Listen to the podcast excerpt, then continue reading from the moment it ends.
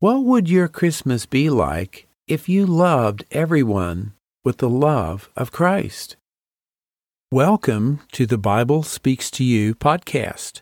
This is episode 113. Today we're talking about spiritual giving at Christmas.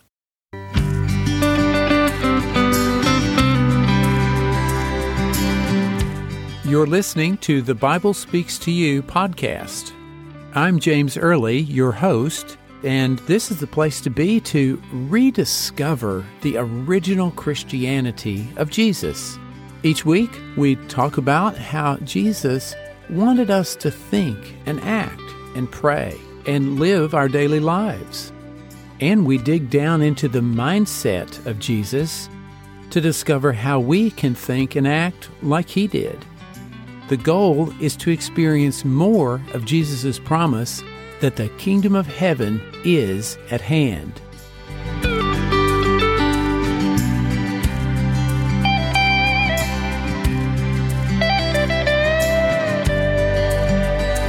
Welcome again to the Bible Speaks to You podcast. I am so grateful you're here listening today. Thank you so much for tuning in. Last week, I got an email from one of my listeners that inspired this week's episode about spiritual giving at Christmas. Here's the email I got Dear James, I listen to you every week and love all you have to say. I have been struggling with Christmas coming up and how I will afford it all. Last night, I had a deep prompt to trust in all I have that it will be enough and absolutely not to borrow any money. In my mind, I remembered the loaves and fishes and the water into wine. This morning, I got up and read the gospel, and it was all about the loaves and fishes. I feel reassured, but still scared. James, I wondered if you could talk about all of this. I'm sure there are many like me who this would help. So, this week, we're going to talk about the true spirit of giving, especially as it relates to Christmas. The human heart is simply crying out for love. God is giving us all the love we need through the presence of Christ. Isn't that enough? Why do we sometimes feel we need to give and receive more material things? And that these things will somehow make us happy and satisfy our deep inner yearnings. When we fall for all those material trappings, we risk ignoring God's incredible gift to us, the birth of Jesus, and the appearing of Christ today in our lives. And sometimes, even when we don't feel the need for all these material things ourselves, the people we know do and we feel pressured to give the way others do. Is this how God wanted us to celebrate Christmas when He had His angel announce to the shepherds outside of Bethlehem? This is in Luke 2, verses 10 and 11. I bring you good tidings of great joy, which will be to all people. For there is born to you this day in the city of David a Savior who is Christ the Lord. I think it's time for us all to take a step back from the commercialism that has tried to smother the true meaning of Christmas and focus instead on and receive the greatest gift of all time, the birth of Jesus. Instead of just going along with people who focus on giving and wanting to get a bunch of material gifts, we can set the example of a more spiritual approach to giving. The first step in getting a better sense of what Christmas giving is all about is to quit focusing on the material circumstances you find yourself in, whether you feel a sense of material prosperity or a sense of lack. Jesus said emphatically that we should first seek the kingdom of God and his righteousness, and then God would give us all we need. And that's the next step to search for the kingdom of God. But what does that even mean? To someone focused on accumulating lots of material things, searching for the things of the Spirit doesn't even make sense. So, how do we seek the kingdom of God?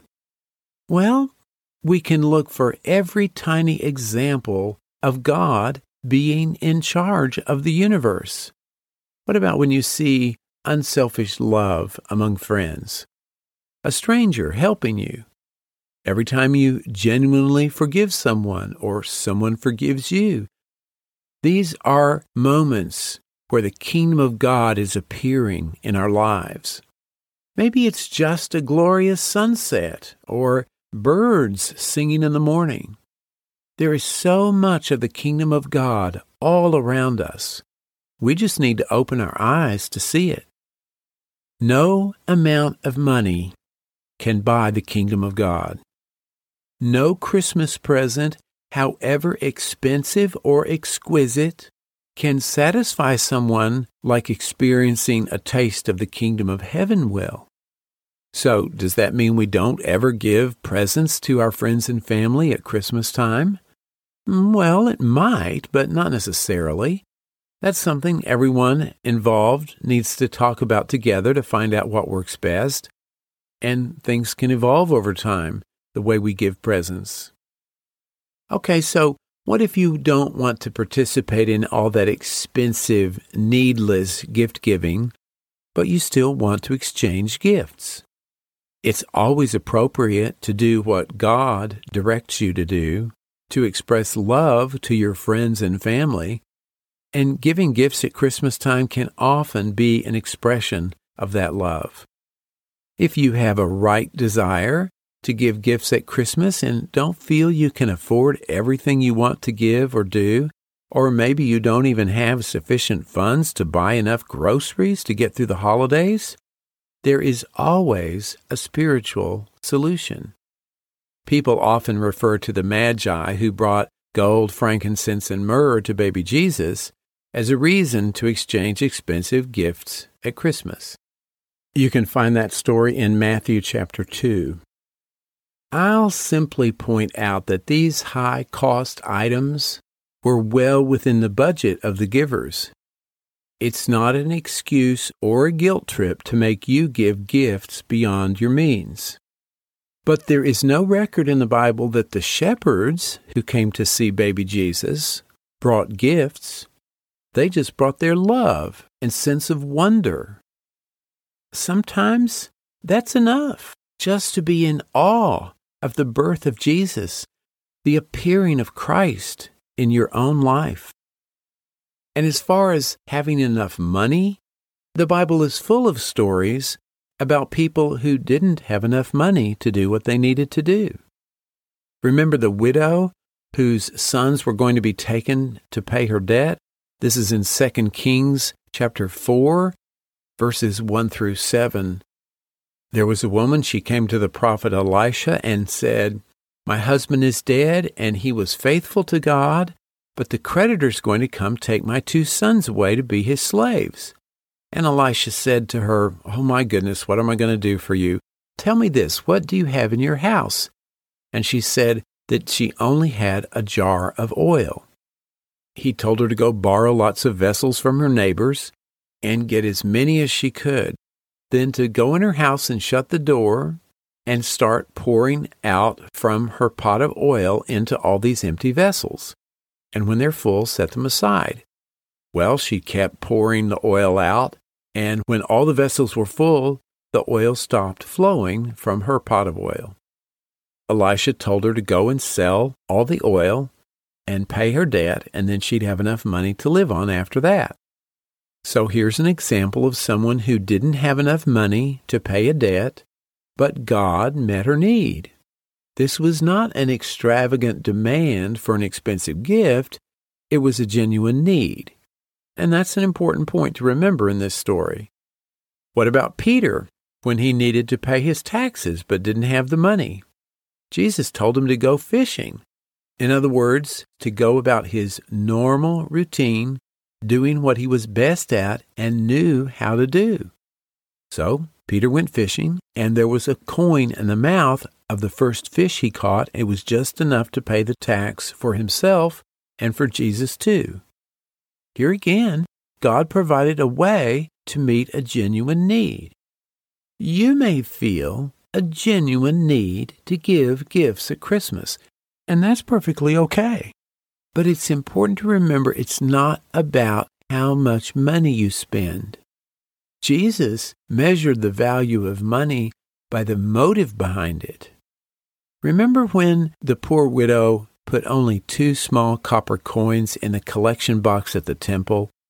Jesus made a point of explaining she had given more than all the rich folks, putting in lots of money. You can read that story in Mark 12, 41 through 44. Now you're probably wondering, okay, James, those weren't about Christmas. That's different. So, how do these stories apply to how and what we give at Christmas? It's not about how much money you spend. It's about the motives and the love you feel in your heart. One of the most valuable Christmas gifts I have ever received was a poem about the birth of Jesus written on a paper cutout scene of the Star of Bethlehem over the stable, given to me by my very young daughter. She used paper we already had in the house. It cost her time, inspiration, and love. The value didn't have anything to do with the amount of money we had already spent on a few pieces of colored paper. Don't substitute the money in your wallet for the love in your heart. I knew a lady years ago when I lived in Amarillo, Texas. Her husband was a builder. He had a lot of work, but his clients had not paid him for months. The holidays were coming up, and she'd gotten to the point where there was actually no food left in the house for her family of three young boys. She had seen this coming and had been alternating between fretting and praying about this for days. The day before Thanksgiving, she prayed earnestly to know what to do. Okay, I know this is a Thanksgiving story, but the ideas still apply to Christmas. She told me she completely surrendered to God and realized it was His job to take care of her family all year long, not just at Christmas, and not her responsibility. She was absorbed in this prayer when the doorbell rang.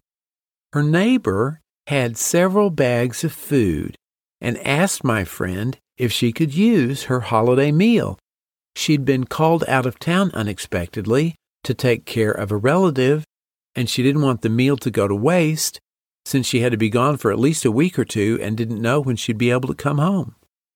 There was a big turkey, lots of vegetables, and all the extras. Then the neighbor asked her, Could you use a gallon of milk? I just bought it, and it'll go bad before I get back. My friend was completely overwhelmed with how God had met her needs. That food lasted her family for more than a week, and by the time they had eaten everything, her husband finally got paid for his construction work. Here's another example of how God does not need money to give you what you need. And you don't need money to receive what God is giving you or to give something to someone else. It's not about the money. It's about God's love for you, your love for God, and your love for others. Now, let's get back to this idea of giving gifts at Christmas. Why does it have to be something material? Most of us don't need more material things to clutter our lives. Beyond the necessities of life, we need to give and receive fewer material gifts. We need to give and receive more spiritual gifts. Well, what on earth is a spiritual gift? How do you give and receive such a thing? Well, the most obvious spiritual gift is love. Give someone genuine love this Christmas, whether you give them a physical gift or not. How about appreciation, letting someone know how much you treasure them as a friend a relative, a church member, business associate, or teacher? What about being of service to someone like raking a neighbor's leaves, or shoveling someone's sidewalk after a big snow, or running errands for someone who can't get out of their house? Maybe just visiting someone who doesn't have anybody to talk to, and actually listening to someone and valuing them, even if you don't agree with everything they say, or being patient with your children or spouse. And of course, there's the joy and gratitude you can give someone to brighten their day. Another friend of mine had a wonderful idea for Christmas gifts. She and her husband decided not to give traditional presents one year. Instead, they thought of all the qualities in each family member that they appreciated. They wrote each quality on a separate slip of paper and then put all the slips of paper for one person in a beautifully hand decorated box. They made boxes like this for each member of the family.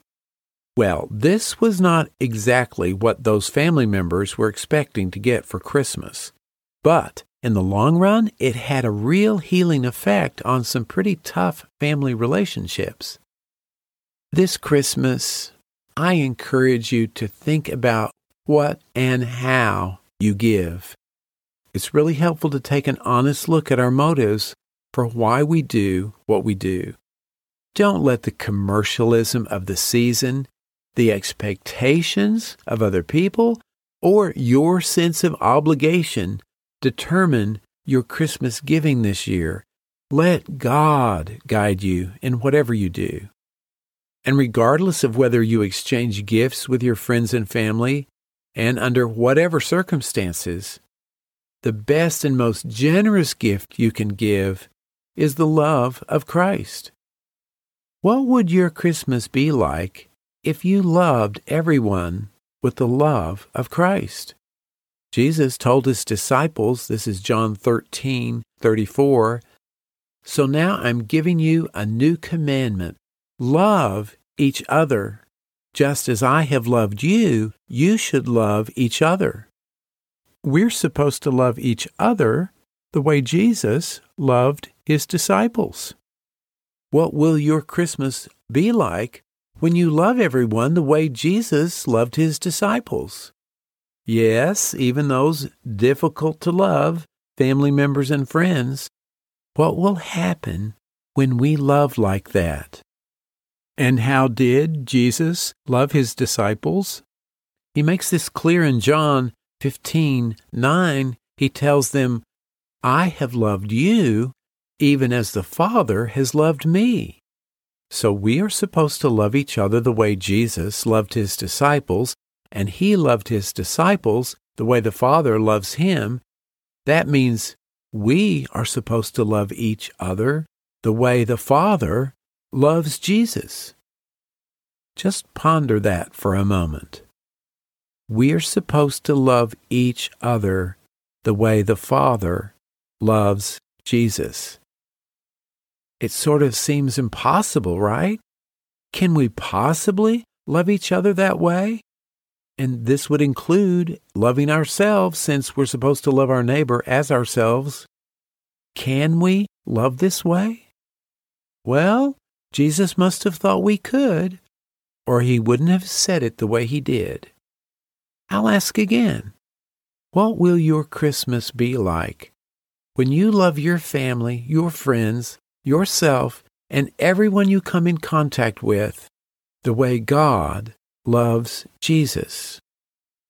Can you think of a better Christmas present to give? Thank you so much for listening today. As always, I truly appreciate you being here. If you found this helpful, please share it with a friend. There might be someone you know who really would appreciate hearing this message. If you have any questions or comments about today's episode, I would love to hear from you. Just go to the website, thebiblespeakstoyou.com, and click on the contact tab in the menu. Fill out the form, and I'll be in touch. I really look forward to hearing from you.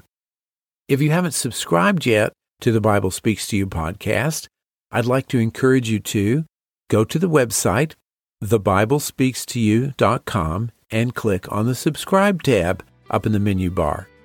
And when you subscribe, I'll send you a copy of a little prayer guide I put together called Praying with the Mindset of Jesus. As always, I'll have in the show notes for today's episode all the Bible quotes that I mentioned today. You can find those at thebiblespeakstoyou.com forward slash 113. This is episode 113. As Christmas approaches, I hope you experience the presence of Christ in your life, in all your activities. It can be a busy time of year. There can be so many demands on us, emotionally, spiritually, physically. Please take some time to bear witness to the appearing of Christ in your life and bring that spirit to all your Christmas activities. That's it for today. Thanks again so much for being here. I really appreciate it so much. I'm James Early with the Bible Speaks to You podcast. Have a great week. Take care. We'll see you next time. God bless.